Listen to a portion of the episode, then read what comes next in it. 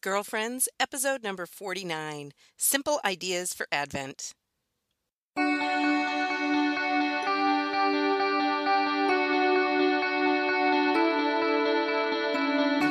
Hello, and welcome to Girlfriends.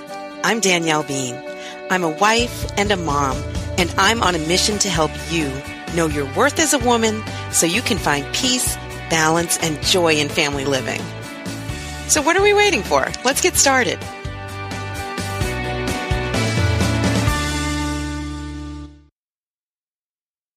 Hey, girlfriends, welcome to another episode of Girlfriends. I'm so glad that you're joining me this week for episode number 49. We're almost at 50. Can you believe that? It seems weird to me. It's gone by very, very fast because I feel like I just started this podcast. It's my new thing, and yet we're coming up on a year. But speaking of that milestone, at a year's time, at the beginning of January, it's going to be a year that I've been doing this podcast. I think I'm going to consider some ways to switch it up. I've been asking, you know, people in the interviews the same questions. I think I might change those questions. I might change the structure a little bit. And so that means I want your feedback. I want you to tell me what you'd like to see here. I generally do enjoy having a guest each week. I think it's kind of a nice balance for the podcast where I'm just not talking at you the whole time. But I might look to change up that structure, maybe not have an interview every week. Sometimes it's hard to schedule in the recording time for the podcast plus recording time for an interview. I don't know. I'm going to give that some serious consideration in the coming weeks, how I want to do that. But I'd love to hear from you about what you'd like to see here, um, what you enjoy, what you could do without. Um, you know what what your suggestions and ideas are. I'd love to hear from you. So you can uh, email me at danielle at daniellebean.com or i'm always asking you to leave me that voice feedback. You can do that too at uh, daniellebean.com you can click that little tab to leave voicemail or connect with me on voxer. That's in the show notes of every episode at daniellebean.com just click that little tab on voxer you can download the app onto your phone super easy fun way to connect with a voicemail so let me know what you'd like to see because i am going to be changing some things. I'm not going to keep this exact same structure. Might be subtle changes, might be dramatic changes. You'll just have to find out in 2017. Anyway, um, how are you doing? I am sitting in my driveway surrounded by snow, covered by snow um, in the car, of course. I'm not covered with snow. I was earlier when I was schlepping kids around. We had school and it didn't get canceled. It didn't even get delayed. And then we had a doctor's appointment. And uh, this is Monday, the day before St. Nicholas Day. And St. Nicholas still hasn't done his shopping. So I'll be heading out in a messy, snowy winter wonderland later on this afternoon, I guess, when I have to pick up my daughter from school. Do you do St. Nicholas Day? We always have here, and I love it. It it's a little bit of a stress. Um, some years have been more extravagant than other years. Some years I feel like I'm just cobbling something together at the last minute. Kind of like today, today, today, today. Uh, but other years, you know, it's, it's just varies depending on how much time I have to put into it. But generally, we just do some treats in the morning kids leave their shoes out. Um, I know some people do stockings on St. Nicholas Day and then they skip the stockings thing on Christmas. I think that's really cool because the stocking thing seriously stresses me out at Christmas. We do do stockings, but oh my gosh, it is really expensive and exhausting to try and shop for all those little tiny items in addition to the other gifts that you're giving people at Christmas. So I think that's genius. And unfortunately, we did not ever start that tradition. I guess I could start now, but my kids might revolt. Um, so they generally put their shoes out and we'll leave treats in their shoes. And we'll also um, just put out some treats at the at the table, have a nice breakfast, make hot cocoa, maybe make some cinnamon rolls and play music and the kids who are homeschooled get the day off from school, which is a nice little bonus.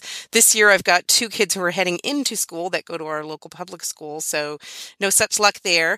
I've also got one kid who commutes to college, so I don't know what her schedule will be like. And then I've got two that are away at college and we mailed them St. Nicholas packages. I am so proud of myself because I am usually the worst person at the post office. Like, tell me I have to mail something and it's just, it's never going to happen. Like to me, I'll just stand there blinking at you. Like, what do you mean? Use the post office? What? Mail a package? Forget it. Like, I'm just not post office friendly.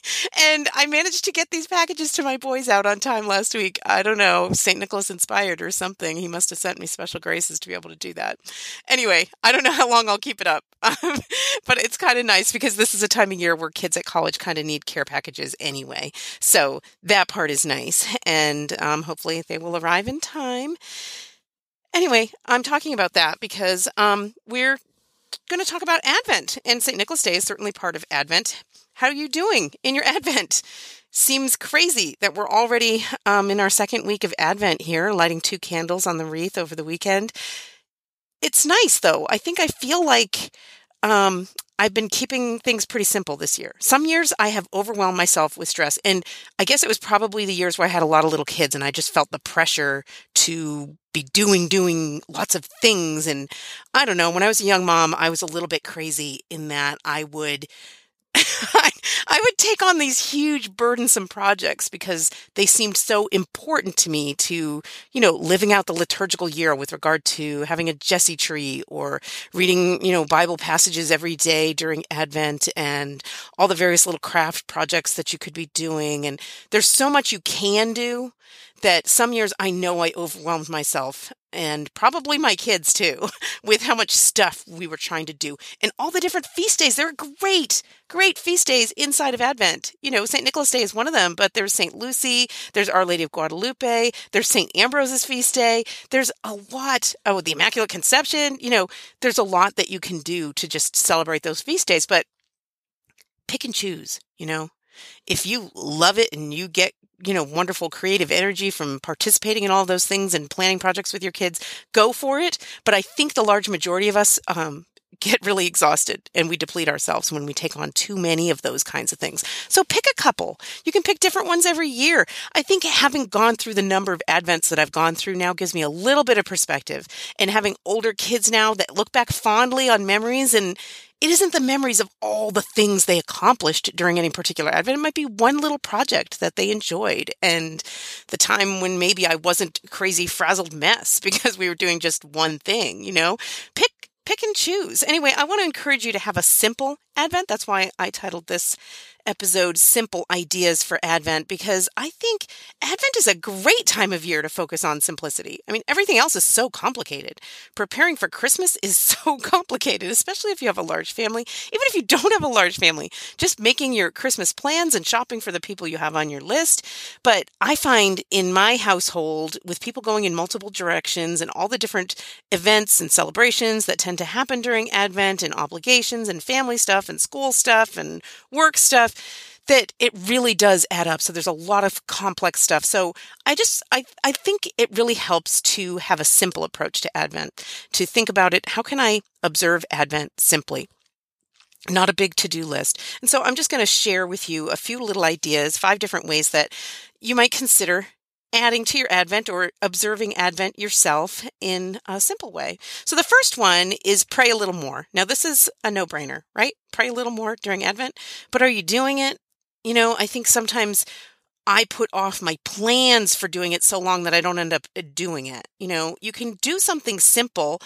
You might add some spiritual reading to your day, you know, five minutes in the morning. If there's some uh, book that's sitting on your nightstand. I've got stacks of them that are, you know, I mean to read and I know they're awesome and or some of them that I plan to revisit because I know that they were really fruitful for me when I read them previously and I'd like to revisit them.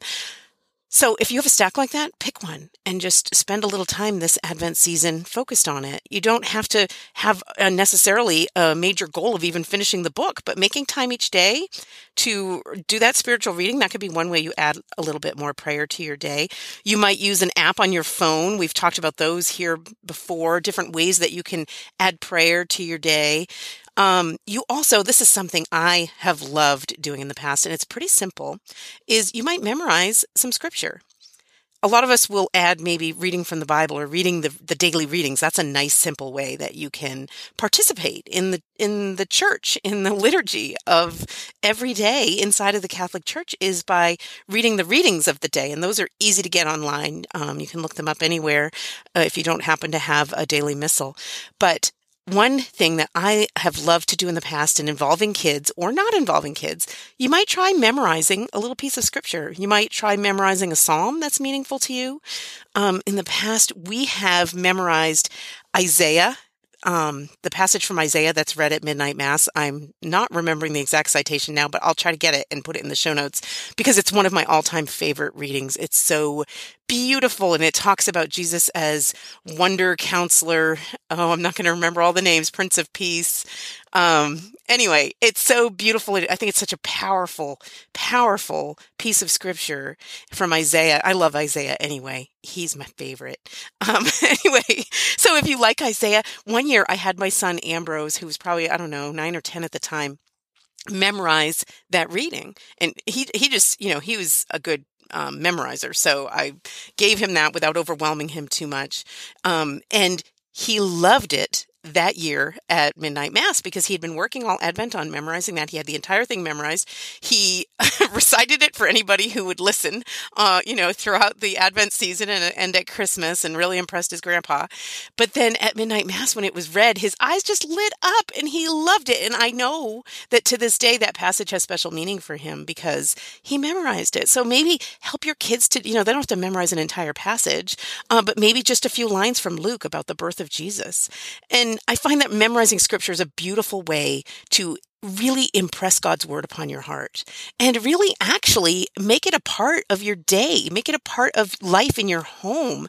You know, if you're helping your kids to memorize scripture, everyone's going to be repeating it, everyone's going to be hearing it. It's going to be running through your head even while you're doing chores later in the day. What a lovely thing to immerse yourself in the Word of God during Advent. So, I'm inspiring myself by talking about this. I still haven't done it, but I think I'm going to give um, each of the younger kids an assignment of um, memorizing a little bit of scripture this Advent season, and myself too. I'm going to do it too. All right. The second way to um, have a simple Advent is to give a little more. So pray a little more and give a little more. Do you know that Advent is a penitential season? Well, it is. And we don't often treat it as such with all the goodies and cakes and parties and gifts that are going around. But it is a time to be giving, maybe fasting from something. Um, so, you know, it will depend upon what your preferences are or what you think God might be calling you to do, what you do. But I think in that it's penitential in a way that feels different from Lent because we're anticipating such a good thing. We're like waiting for a baby. We're getting ready for baby Jesus to come. And I love to talk to my kids about that. And so as part of our preparation for that, giving a little more doesn't have to mean like we're not going to eat the cupcakes at the Christmas party or whatever. Uh, sure, fine, if that's what you feel like you're being called to do. Um, a lot of people do eat more simply or have simpler meals or, or more meatless meals during Advent. That's totally up to you. But a fun way that you can, as a family, give a little bit more is look for creative ways to be charitable. You can all like write a check to a charity or put your change in the Salvation Army bucket on your way out of Walmart or whatever. But it's really fun to make it personal. Um, in the past, one thing that we did with our kids was we had them, I can't remember what they did, but somehow maybe selling something of theirs or I don't know what, make, making collection. They got together some money. They raised it themselves. And this was during Advent. And then I took them shopping at the grocery store and they picked out food items um, that were especially needed at our local food pantry. And they did that shopping themselves with the money themselves. And we drove to the food pantry and um, gave it to the pastor who was there. And I think that was really meaningful for my kids. I really, uh, it got, I got a lot out of that too. It was really meaningful for me.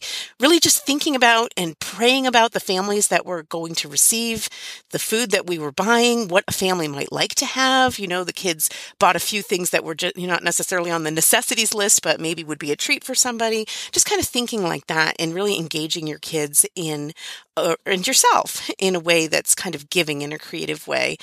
Advent's a beautiful time to do that. You know, maybe surprise somebody. Think of somebody that you could surprise with something kind or something good. Maybe a neighbor who needs your help shoveling, I'm thinking of my neighbor Louise and wondering if I need to send a big boy over there.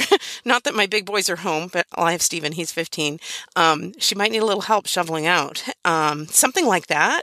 Or maybe a lonely relative who would love to get a phone call from you, or leave a surprise on your neighbor's porch, or send your kid in with a surprise for their teacher. You know, there's just all kinds of ways that you can be creative with giving, but really give that some thought. A simple way that you can give a little bit more this Advent.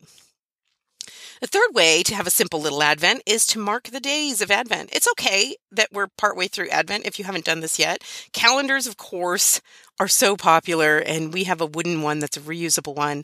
I've linked to it before in my newsletter and um, get a lot of feedback from people who really enjoy that. There are lots of different ones. Um, you can even get a cheapo one. We every year we get um, we use our, our reusable wooden one, which has these beautiful little magnetic uh, pieces that form the nativity scene, you know, one for each day inside of the door. And the kids love taking their turns, opening it up and taking their little piece out. And, um, and, you know, we just have such fun memories of even when the big kids were very small and it was really important to them when was their day and keeping track. And, and now it's a little bit more casual, but it's still a very happy tradition that we have. And it's okay if you haven't started yet. Like you can still get an advent calendar. I promise you, your kids will love getting caught up on the days and opening all the doors to get you where you're supposed to be. You can get a cheapo little chocolate calendar um, anywhere, really. I've seen them at grocery stores, at CVS, and whatnot. So there are lots of different ways that you can do that. And one creative way, and I have never done this, and I mean to do it, it's one of those things, you know, maybe we'll get to it.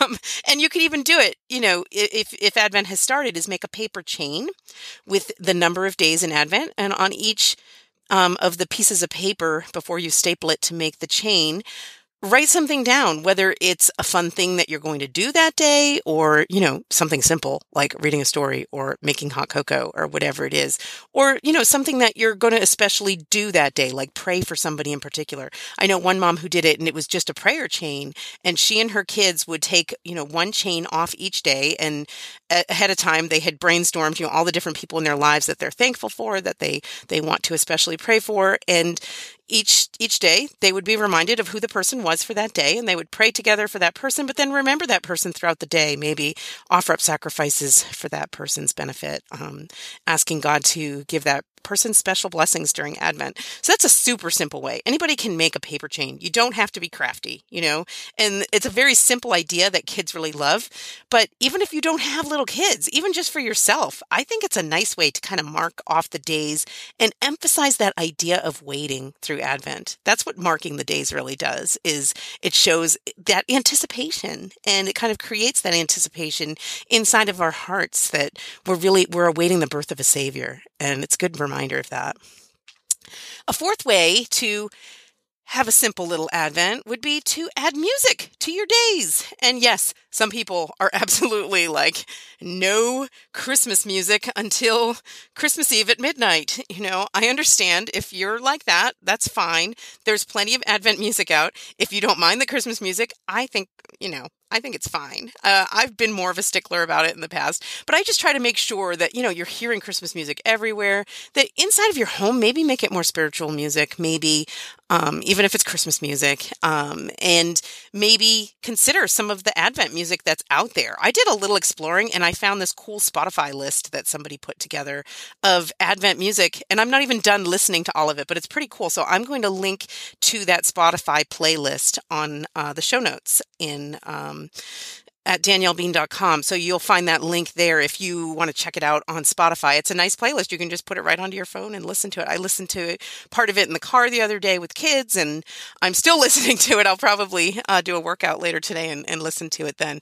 It was kind of a nice mix. So I'm not promising everything on there is awesome because I haven't listened to everything yet, but it's a pretty cool mix. And if you don't use Spotify, it's easy and it's free. So, you know, you can check it out even just on your computer if you don't want to put the app on your phone. Um, it's also a good time to explore other music. You know, um, I've had people uh, share different, you know, popular artists all have Christmas albums, um, but a lot more of the Christian and Catholic singer songwriters tend to have some of the Advent kinds of themed songs and you can add those to a playlist. You know, make your own, do some exploring, find something new to listen to that is going to inspire you. And if you know of a particular artist or album that's really awesome, send it to me and I'll be glad to share it in um, future podcasts. I think it would be great. You know, the, the more the merrier. So let's put together our own playlist. Anyway, adding music is a way that you can really kind of set apart the days of Advent, I find, because it's a different kind of music from what you listen to. Even if you always have music going on in your house, which we don't tend to.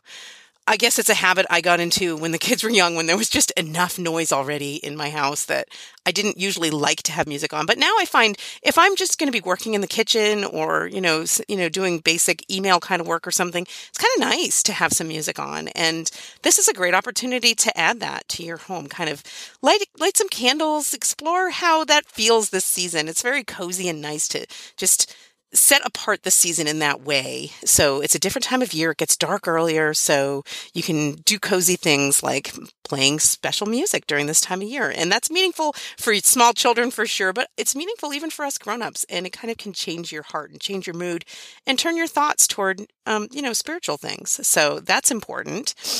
All right. The last simple idea that I have to share with you about Advent is do something more at your parish. Now, this is something that has really been on my heart because we've just been through a busy season. It was a busy summer and just a busy fall with me traveling a lot. And I am feeling like we have not been engaged enough at our parish. So I've been praying about this and, you know, I think starting small is important and we all need to be engaged at our parish. Maybe you're one of those people who is in everything at your parish. So maybe this one's not for you. But for those of us who kind of hold back a little bit, um, this is an opportunity during Advent to do something more at your parish. Your parish you know, could use you, could use your presence for sure at daily masses, at adoration, um, at confession. They might have a special um, penitential service. I know ours did this past weekend, but many parishes do that multiple times during the Advent season. So find something. Usually your parish is going to be doing something extra, whether it's like an evening of reflection or lessons and carols or, um, you know, some prayer service or whatever it is find something more that you can do at your parish. And if there isn't something particularly, you know, Advent themed that's going on, your parish could use you in something, I promise you. So find something that you can engage in, something you can participate in, something you can give of yourself to, and, you know, bring your family along, bring your husband along, bring your kids, bring your sister, bring, you know, your friend from down the street. You know, it's really a great time of year to focus on community building and giving of yourself. I think that's really important. And so I want to encourage you to look for a way to participate more to engage more at your parish during the Advent season. So, those are the five ways, simple ideas for Advent. If you have more, I'd love to hear them. But the ones I've shared today are pray a little more, give a little more, mark the days, add music, and do something more at your parish.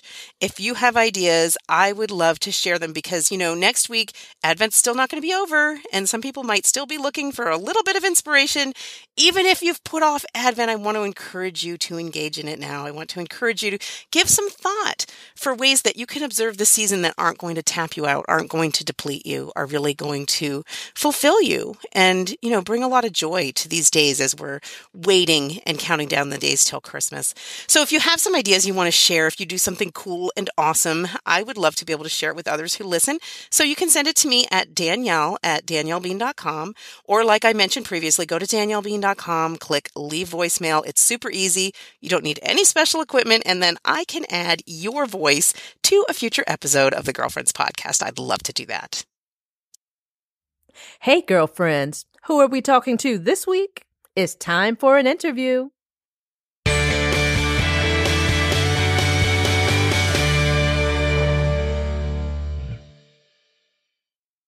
Hi, everybody. I am happy to have a special guest here today on Girlfriends. Tiffany Walsh is joining us here on the show today.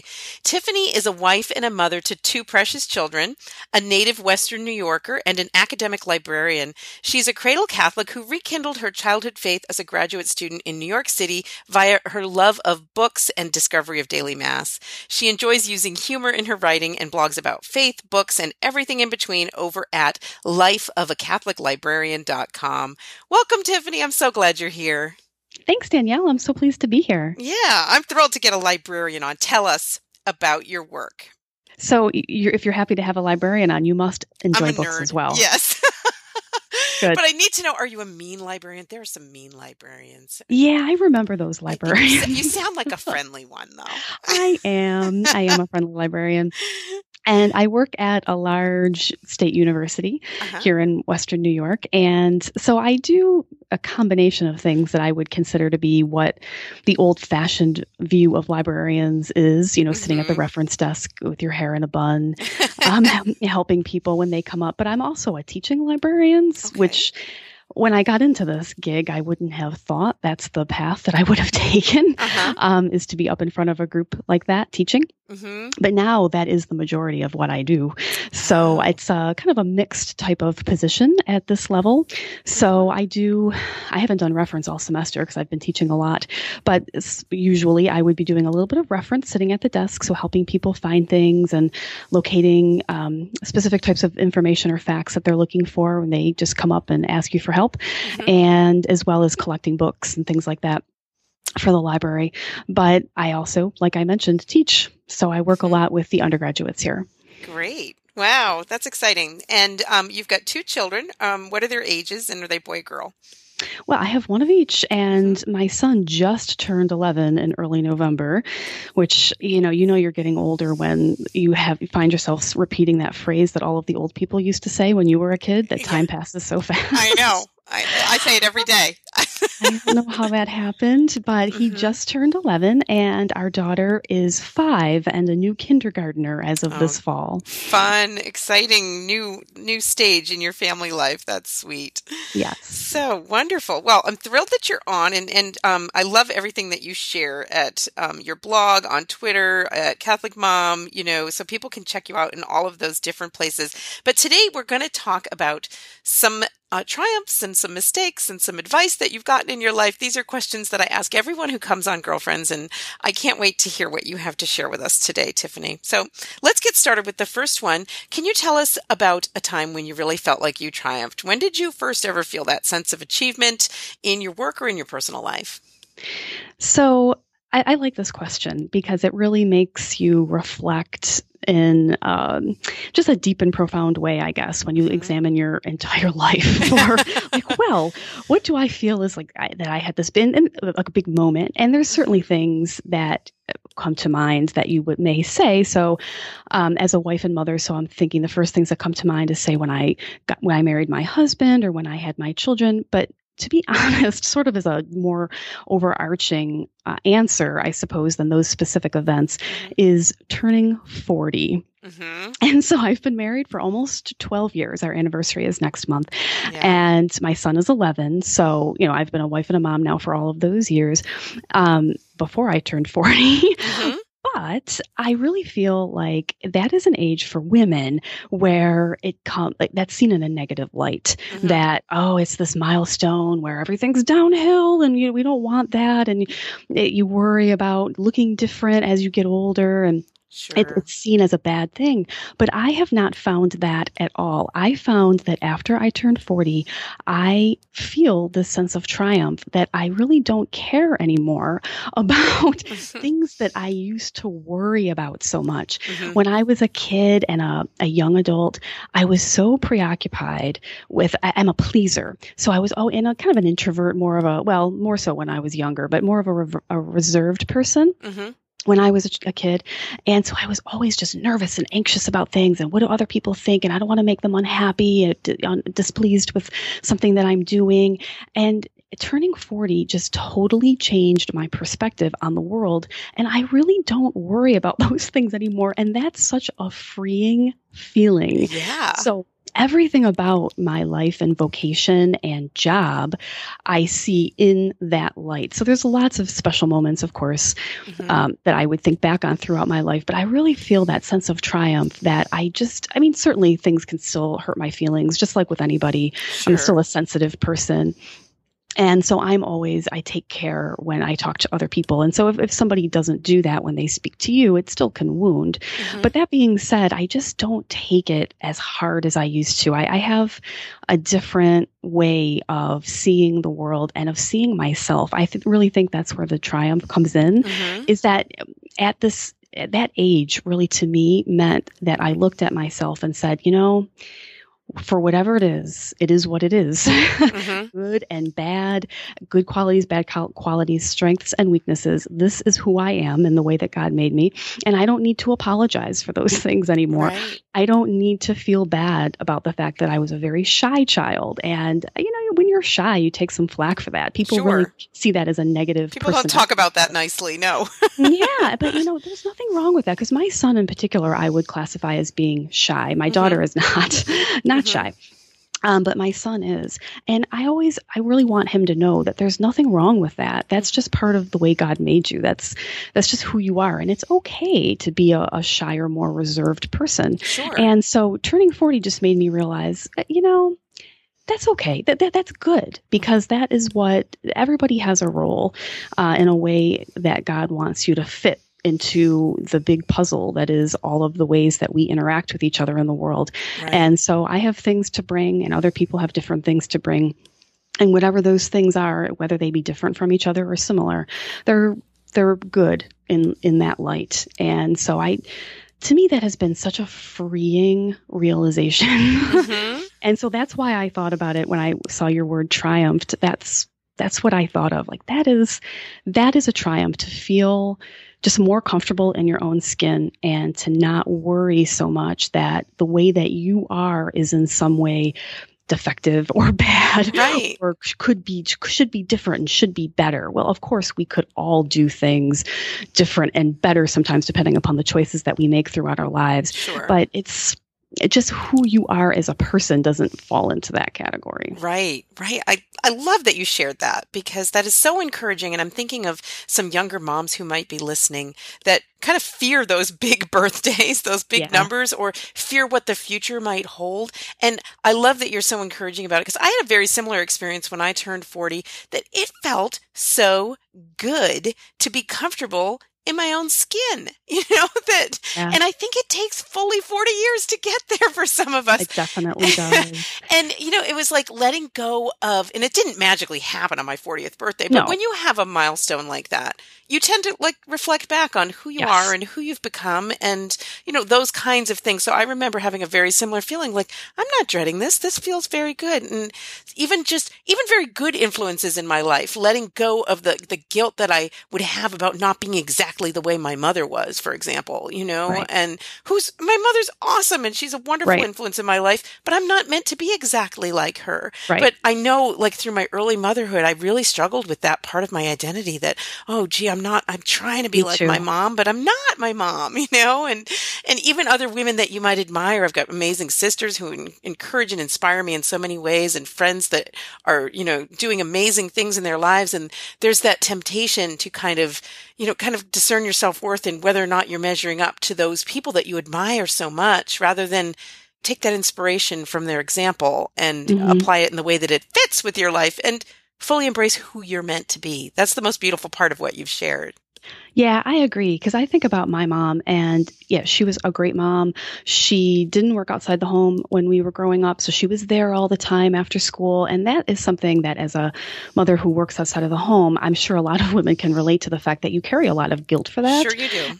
And it's really difficult. And so I think back on my mom, and she was there, and she was able to do things at the school during the day, volunteer and such that I'm not always able to do because of my job. And my mother was also and is a fantastic cook. hmm Guess who isn't? Right, right here. that gene might skip a generation. You don't know. Yeah, you know, her and my gra- her and my grandmother both though that, that didn't skip. They're both. I mean, the cookies at Christmas alone, and uh, baking, it's Mhm. a disaster. I can cobble something together. I'm not as good as my mom, but I can make something work with cooking. But Mhm. baking, I I It's just not your I. I don't even try. I the box that, that's good enough for me. Um, and I just did not. I I just didn't get that gene or whatever it is that that's not the gift that God gave me. So yeah, it's easy to compare Mhm. and think like, oh, my mom made all those homemade meals. She made, you know, homemade sauce because my you know, my mom's side of the family is Italian. She made Mm-hmm. her her own homemade sauce every Sunday, and we had pasta. And you know, I don't do any of those. things. Right, right. When I told my mom that I used jarred sauce, she says, "I didn't raise you like that." The moms aren't helping with their comments, are they? because it's true, but it's like mine isn't as good as yours, so that's right. why I don't make it all the time. Um, mm-hmm. And her meatballs, I, I mean, I do try, and they're pretty good, but they're not as good as hers. It's yeah. yeah. So it, it is easy to do, and it's something that we should just release ourselves of. We're never going to be exactly the same, and that's not ever what God wanted for us. They right. do just like you said, Danielle. They He wants us to look at their example and then just apply that as best we can into our own situation. Right, right. I think that's a, such wise advice for every woman, whatever stage of life you're in. And I really want to encourage younger moms who might be listening that feel discouraged in that way or feel tempted to kind of measure themselves against others or their own moms or their own upbringing in those ways. It's really important to realize. And then we're all becoming the people that God means us to be. It's all a process anyway. You know, I had a similar thought. It was funny you were mentioning baking because um, recently at Thanksgiving I was making pies and my, my daughter was oh. watching me, you know, rolling out the thing. dough. And uh-huh. I, I, happen to like baking and I've got a bit of experience at it. And, uh, you know, rolling out the dough, you know, covering uh-huh. the pies, crimping the crust. Mm-hmm. And I was just, you know, super fast, doing it super fast. And my daughter was in awe and she was like, Mom, I mean, I, you know, she was, you know, doing her own little thing. And, and I wanted to really encourage her in that, that I didn't start out being able to just roll out pie dough and, and crimp yeah. the crust and not think twice about it. You know, I made some really messy things early yeah, on. A lot of bad pies, right. Sure. And I remember watching my own mom with the same similar kind of awe. Like, you know, things become muscle memory and you, you don't even think about it anymore as a particular talent that you have. But there are so many things that we we're always becoming. We're always growing and changing and, and learning new things that it's important to remember that, that nobody starts out being an expert at anything and right. it's really just a process and so that's very encouraging. Yeah.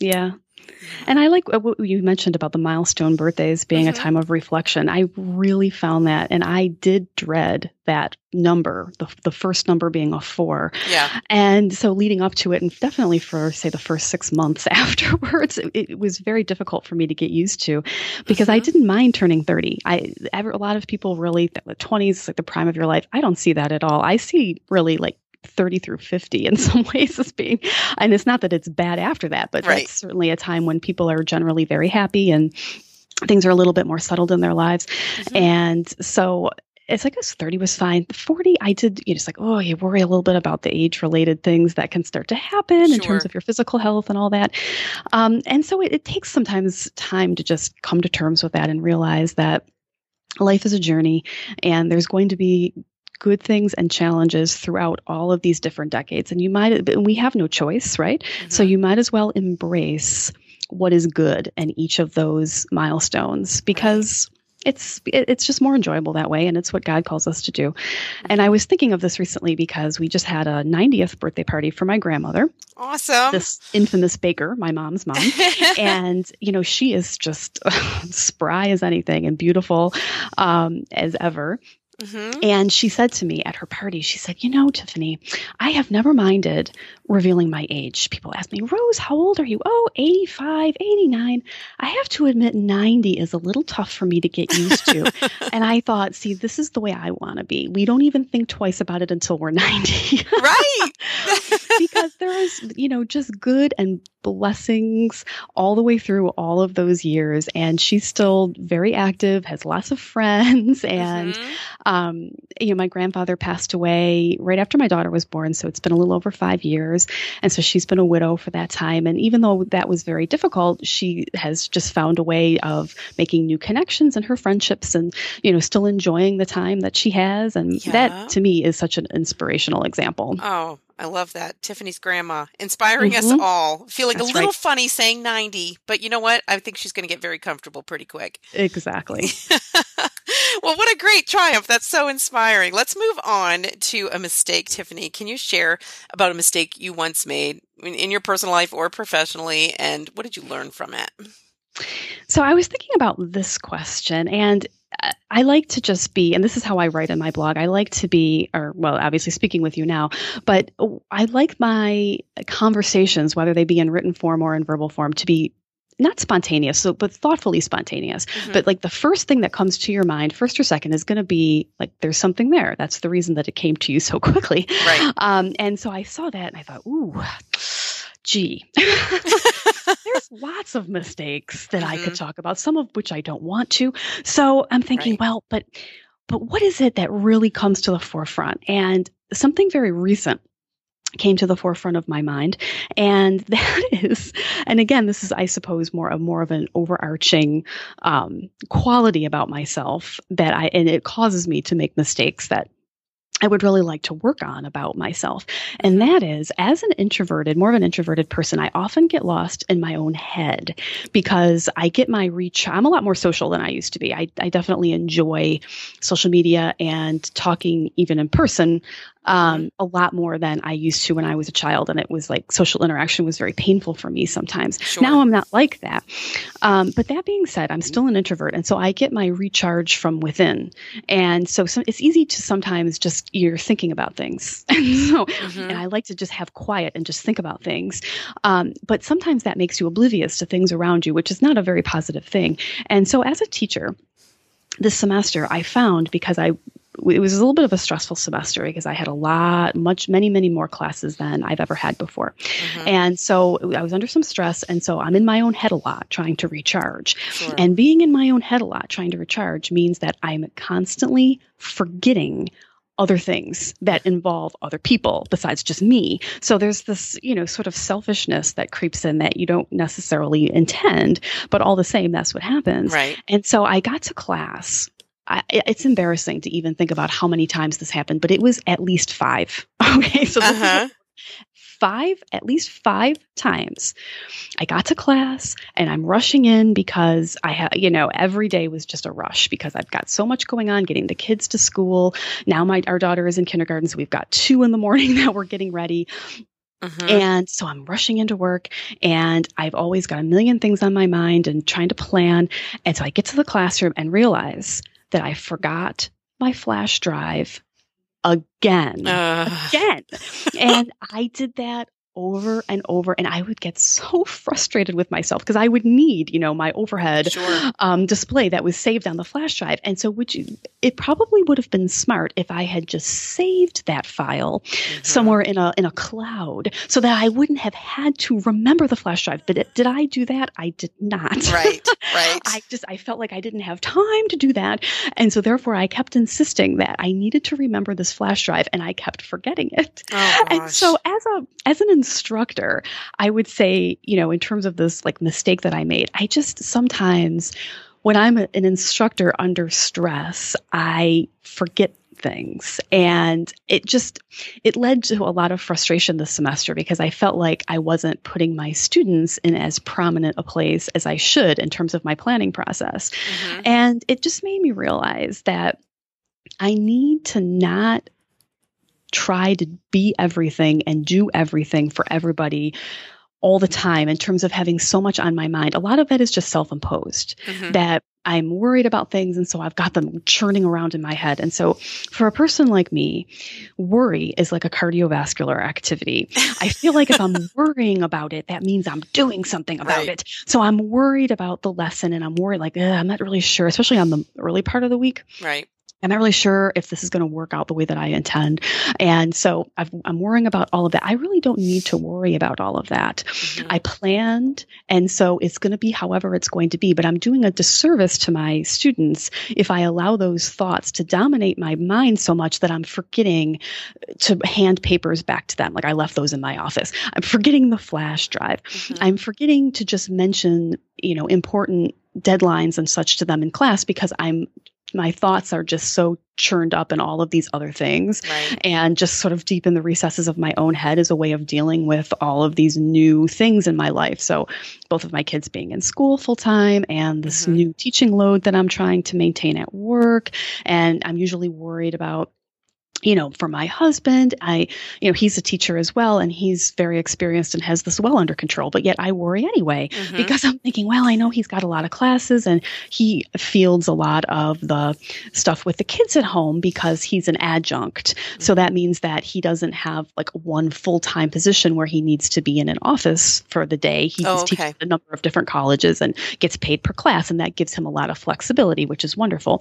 So Mhm. he picks up the kids and takes them to and fro and, and does the grocery shopping and that's like all spectacular. But then I'm worried for him. Like, oh gosh, well, he got five classes this semester and that's kind of a lot. And so I'm worried like is he i hope he has enough time to get the other things done that he needs to get done because i know he's taking care of these things for me and the kids today Sure. and i'm worrying about all of that and that is really that is something i have been trying to work on this advent actually that is my Uh-huh. advent goal Like it? is to not have the frenzied type of chaotic thoughts Mhm. that are running through my head that then I get lost in because that's where I retreat in Mhm. order to recharge. And so, yeah, so the mistake generally is just forgetting things, just not really allowing myself to be as prepared mentally as I could be for Mhm. important things in my job. Or even Right. at home with the kids in the evening, because then I've got work things on my mind when I should just be focusing on them. Whereas when I'm at work, I'm worrying about my husband and the kids. Sure. And, you know, just that's all quite normal, I think. But just allowing myself to realize that I am not in control Mhm. of all of these things. I'm certainly in control of trying to remember my flash drive, but I'm not in control of everybody's life. I have to allow God to take care of, you know, making sure that my husband is, you know, is having a good day or something. I mean, I can do my part, but uh, ultimately that I'm not going to be able to be there with him and oversee everything that he's doing to help him. That's not my role when he's Mhm. at work. And so I need to just let go of that worry that is then causing me to forget things and make all of these other mistakes in my daily life because I see my worrying as being this important part of helping them out. Right. No, it isn't. I need to leave that to God. Yeah, that's such great insight. I mean, I love that you shared that um, because I think we can all relate. Every woman can relate to that kind of frantic, frenzied feeling, especially when you're stressed and you're taking on new responsibilities, multiple things going on, getting out the door in the morning, that kind of thing. That what what gets lost is sometimes the most important things, whether it's a flash drive or your relationship with somebody. You know Right. that that's what gets lost in the shuffle, and it's you know so we can all relate to that, and sometimes it's unavoidable when you've got a lot of Mhm. stressful things going on. True. You know, I think that sometimes we beat ourselves up in ways that aren't fair. That you know there actually is a ton of stuff going on right now, and you've got a lot going into your brain, and that you're responsible for.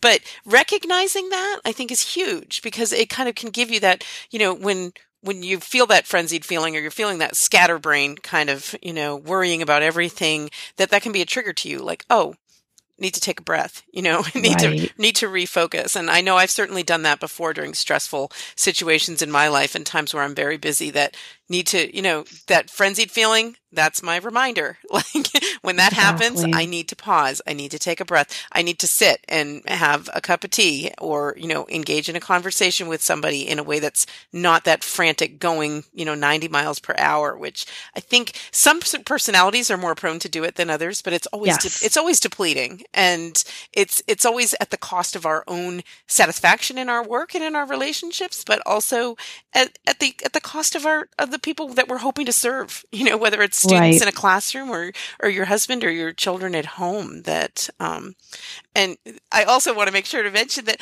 I love that you talked about worrying as a cardiovascular activity. Yeah.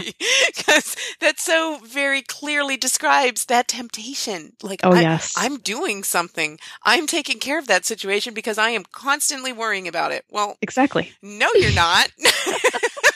That's helping nobody. In fact, it's hurting you and Yes. probably whatever work you're supposed to be engaged in right now. So, um, Absolutely. really important reminder that all of that is like that, you know, recognizing what is your job and, you know, refocusing on what that is and what is God's job and handing it over to Him because yes. that's that big temptation. You were talking about control. I can so relate to that. That, Oh, yeah. and I think most of us can, especially moms, you know, we love our family so much and we just want to control every experience they ever have. And of Mhm. course, that's not our role and that's not God's plan. Yep. That wouldn't even be best for them. right. We want them always to be safe and secure. And Mhm. so, therefore, we think if we then control their environment always, Right. we'll be able to make that happen. But of course, that's not true. Of course, it's not. And I, you know, I think it, we we can eventually get to a place of accepting that if we remind ourselves enough times. And I find I get reminded by getting hit in the face with you know situations that blow up because I'm not focused on what I should be, or situations that blow up because exactly. I'm trying to control something that is not my not my job. Yeah. Yes, that's right. So love that. And um, I just, I, I love hearing the variety of answers to these questions because we hear Yeah. everything from, you know, really just deep soul searching. And that's why I picked these questions because I do think they are a little bit soul searching. Yeah. and I like to encourage people to think about, you know, we don't often pause, especially as women, and, and think and talk about the things that we're, we're happy with in our lives or that we're proud Mhm. of or an accomplishment or a triumph. Um, but also equally, I don't think we, we talk frankly enough about what we've learned, about what we've learned Mhm. from mistakes that we've made. So I really appreciate what you've shared there. I think it's really challenging stuff for everybody. There's something that I think every woman can relate to inside of that, whether they're exactly in the same situation or not. We Mhm. all have our own uh, struggles with those topics. Absolutely. Yeah, I hope so. Yeah. All right. Well, we've got enough time to do your lightning round, Tiffany. At the end of every podcast, I like to ask our guests just some fast, fun questions for 60 seconds and um, learn a little bit more about you. Okay. All right. So here we go. Let me get my stopwatch going. Tiffany Walsh's lightning round on the Girlfriends podcast. All right, Tiffany, what is the most challenging part for you of balancing work and family? Feeling like I'm always present at Mhm. both places while I'm there. Right. Yeah. answer. It's hmm All right. When you have a rare moment alone, what guilty pleasure do you indulge in? I am a crafter in that I like to knit and crochet. Love it. And so, yep, I have a basket by the side of the couch all the time with a project, probably, if I'm being honest, many more than one project going. and so I want to pick something up out of there and work on it. Nice. All right. What is a stereotype you'd like to correct about librarians? Oh, well, they don't shush people all the time. you know, I, I get that. All. Oh, you must tell people. Like, no, I mean, there's certainly some places in the library where it's designated as quiet so that people can get work done. And so, yes, you do that in that setting. But other times, I think noise in a library can be a good thing. If it's a study space and students are working together, it's like, I encourage that. I love hearing that from a librarian. Okay. And then finally, years from now, St. Tiffany will be patron saint of what? oh, my goodness. All right. So, if I'm being honest, Mm-hmm. I hope that St. Tiffany is patron saint of belly dancers because I am, I'm a belly dancer. Oh my Yep. gosh. which is somewhat unusual. That's the best. And um, yeah, I was a, a, dancer as a child, taking the traditional ballet tap jazz. And so as an adult, I've gotten into cultural dance. And so I take Middle Eastern dance, and I absolutely love it. And it's somewhat unusual, I think. Yeah, and I don't Um, think that title's taken yet. exactly. It's wide that's why I open. picked it. Go for it, girl. I love that. See, we do learn some more about people inside of these lightning rounds. It's terrific. Oh, that is great. I love that you do that. Well, thanks so much, Tiffany, for taking the time Thank to you. share from your heart. I've really been inspired and encouraged by what you've shared. and I know our listeners are going to be too. Uh, but So before we have to go, is there anything you're working on now? What are you excited about that you just want to give a shout out to? Well, I've, I'm wrapping up my teaching right now, but once I finish all of my grading, I'm hoping to get back to um, a writing project. So I, as an academic librarian, we do need to publish and write. Mhm. And so I've been writing about some spiritual classics. I'm working on a larger writing project involving that. Like that. And so, yeah, I had worked on it a little bit over the summer, Mhm. and I have had zero time to work on it this fall because of all, all of my teaching responsibilities. So, over this winter a recess, I'm hoping to get back into that because we don't start classes again until late January.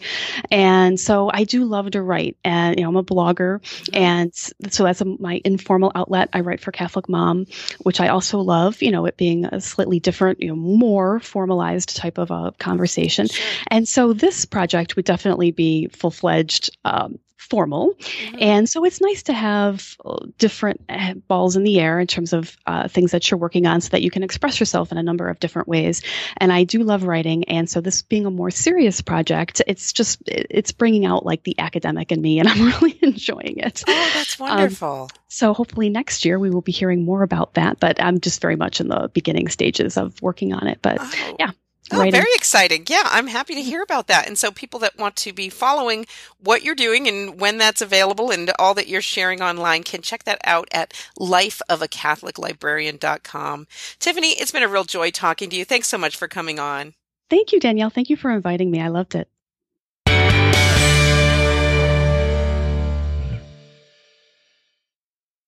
Yes, our first librarian. We're always hitting milestones here at Girlfriends. Our first librarian guest on the Girlfriends podcast. So that was a ton of fun. I really enjoyed talking with Tiffany. And I hope you'll check out the stuff that she shares online because she's really an incredible lady. And I love how beautifully she shares from her heart about the things that many of us struggle with, a lot of the things that I think many of us can relate to. And we all have similar struggles. And this Advent is a good time to be reminded of that, finding peace in our own hearts, in our own minds, and in our own skin. Thanks, Tiffany. Now, I got a little feedback from last week's episode um, where we talked about jealousy. So here comes from Melissa. Hey, Danielle, it's Melissa, and I'm actually doing a second listen to the podcast. Um, you know, jealousy, I think, is one of those things that um, I don't think we ever grow out of, but it definitely like changes. Like, I had sort of a, um, a big, I guess, weight on my shoulder about something that um, happened 10 years ago about how my you know, my ex left and he left me for someone else. And it was really hard. And it was really, you know, I know that I didn't handle it right. And there was a lot of jealousy involved with it. And um, so recently, within, I'll just say the last two months, you know, it seems like even this last year, people are always like, "Oh, you guys get along so well. We had no idea you weren't married. You, oh, you guys are, you know, a good example for everybody." And you know, I sort of kind of tested the waters a little bit and I don't know what I was thinking, but I did. And um, by golly, she's got some radar that goes off or something, and she came back into the picture. They can't decide whether they want to get together or not. But um, I just was like, I'm not doing this again, and I I'm not letting myself um, get caught up in the jealousy aspect of it. It's it you know, and it's like it's it's been ten years, and you just have to learn to shut the door and walk away from some of it. And you had said on in the podcast, you get to decide. And I think people forget that sometimes. And you know, I'm not good about it in all areas. I I've always got that temptation of jealousy, but I think sometimes you just have to take a step and that um, you know, what is it? Why, you know, what is causing you to be jealous? Well, you know, if you're not making the amount of money that you want to be making, go go find another job. I know it sounds easy, but um, you know, or whatever that might be. Or if someone doesn't, someone spends more time with their kids, well, put your cell phone down and spend more time with your kids. Or I don't know, but just just take a step. That's all you have to remember is that whatever that step looks like is you have to take a step and it's okay to stand up for yourself and say, you know what? No, not this time. I'm not doing it anymore. Thanks for all you do, Jan- Danielle. We'll talk to you later. So, thank you, Melissa, for sending that feedback. Um, it really made me think because, you know, before I recorded last week's podcast, which I termed about jealousy, I was going back and forth over what to call it, what I was talking about, because jealous really applies to those situations where you don't want someone else to have what's yours. For example, your husband inside of your marriage. So jealousy really does apply there. And at a certain point, you are supposed to be jealous. I mean, you are supposed to not want to share your husband. So, um, I, I the, the real word that I should have used to describe what I was talking about last week is envy, right? Um, but just we we tend to use the word jealousy to mean both ways. Um, when you're you know tempted by what somebody else has and, and wanting what someone else has, even at the cost of taking it from that person. Um, but I really loved that you you shared that different perspective, Melissa. Your situation. I'm so sorry that you are going through what you're going through, but it sounds like you're in a good place. It sounds like you have such a beautiful, calm, prayerful perspective on what is a terrible situation, which a completely unjust situation. So my heart goes out to you and I'm going to remember you in prayer. And I, I invite the other members of the podcast community to join us in prayer for Melissa and for her relationship with her ex-husband in whatever God means for it to be. And regarding this other woman, uh, you know, I, I also love that you were you were talking about you know how you're supposed to relate to that other person, and um, you know so much about what we get tormented about inside of our human relationships comes from those various feelings of jealousy and betrayal and Um, I don't think this woman's ever somebody that you're going to be BFFs with, Melissa. And I'm sorry that this has continued to be a problem for you, but we will hold you in prayer. And it does sound to me like you have a right perspective about it. And I especially love what you shared at the end about just taking a step. If you're in misery, take a step you can do something about it. Even if it's something very small, even if it's something that's only meaningful to you, only something symbolic, it can make a huge difference to, you know, empower you inside of what might feel like a very discouraging circumstance to you. So I want to encourage you, as Melissa did, to just take that step, figure out what it is that you want and figure out what that one step is that you can help you move toward it. So thanks for leaving that message. Melissa connected with me on Voxer. If you'd like to leave feedback for me to share here on the podcast or even private feedback. People have done that, um, sharing messages on Voxer or email or through social media. If you don't want me to share it here on Girlfriends, that's fine. I, I love to connect with you and I'd love to hear, you know, your perspective, your ideas, your thoughts, the things that you want to share with me. So you can share that on Voxer as Melissa did through that awesome app, which is like a walkie talkie. It's totally cool and you can easily leave voice messages or you can click uh, leave voice feedback at daniellebean.com or you could just send me an email, or you can connect with me on social media. I'm Danielle Bean on pretty much every form of social media, so you can find me. I would love to hear from you, and I'd love to add your voice to a future podcast. And I also want to thank those of you who support this podcast, support the production of Girlfriends on Patreon. Patreon.com forward slash girlfriends is the place you can go to subscribe in a way to this podcast and support it financially um, through a pledge as little as a dollar per episode. It's not something that most people are going to feel in their budget very much, but it's very meaningful to me. And if enough people do it, it really does make a difference. So if you appreciate what I do here, if you want to contribute to the production of Girlfriends, if you just want to contribute as a way of saying thank you, as a way of letting me know that you appreciate the content that I provide here each week, you can go to patreon.com forward slash girlfriends. At different levels of giving, there are different benefits. And I'm thinking of switching those up in the coming weeks. And um, if you think of a benefit, a bonus that you would like to get for a certain level of giving, let me know what it is. I'd be glad to consider doing that in the coming years. I'm thinking about ways to switch up the podcast. But I want to thank the ones who do already support me there. Your support means so much to me. And I appreciate the fact that you're you're willing to kind of go that extra mile and really uh, you know, financially back what I do here. It really means a lot. And it's um, a great way that you can compensate me for the time that I spend producing the podcast. And if you're not able to support girlfriends on Patreon at this time, that's okay too. I would love to have your prayers for the podcast. I would love to have you add your prayers to the the community here. You know, pray for the people who listen to the podcast, pray for the production of the podcast. I pray for you guys each week. I remember you in my prayers and ask God to bless you in um, all the challenges that you're facing throughout your days and in your particular lives. I love hearing from you about what those are. And I, I really bring them to God in prayer. So thank you for sharing that with me. Um, another way you can support the podcast, if you aren't able to do it at Patreon at this time, is you can give a shout out to it on iTunes. You can leave a review. It's a great way to share the podcast and make sure other people get the word out about the girlfriends and discover girlfriends. It's a great way to help do that on iTunes or Stitcher or wherever you happen to listen to podcasts. If you don't use one of those um, iTunes or Stitcher or whatever for listening to podcasts and you aren't able to leave a review there, then just share a link on social media. It really means a lot. I notice when people do that, and it's a great way to support the show and let other people know about it, get the word out about it. So that's another great way that you can support it. And thank you, everybody, just for being here. I really appreciate the fact that you show up week after week. I appreciate the fact that you trust me with some of your time. I know how valuable it is. And just you showing up here every episode, every week is so very meaningful to me. It's a great gift, the gift of your presence here. So thank you for that. And until next time, I hope you'll enjoy your day and God bless your week.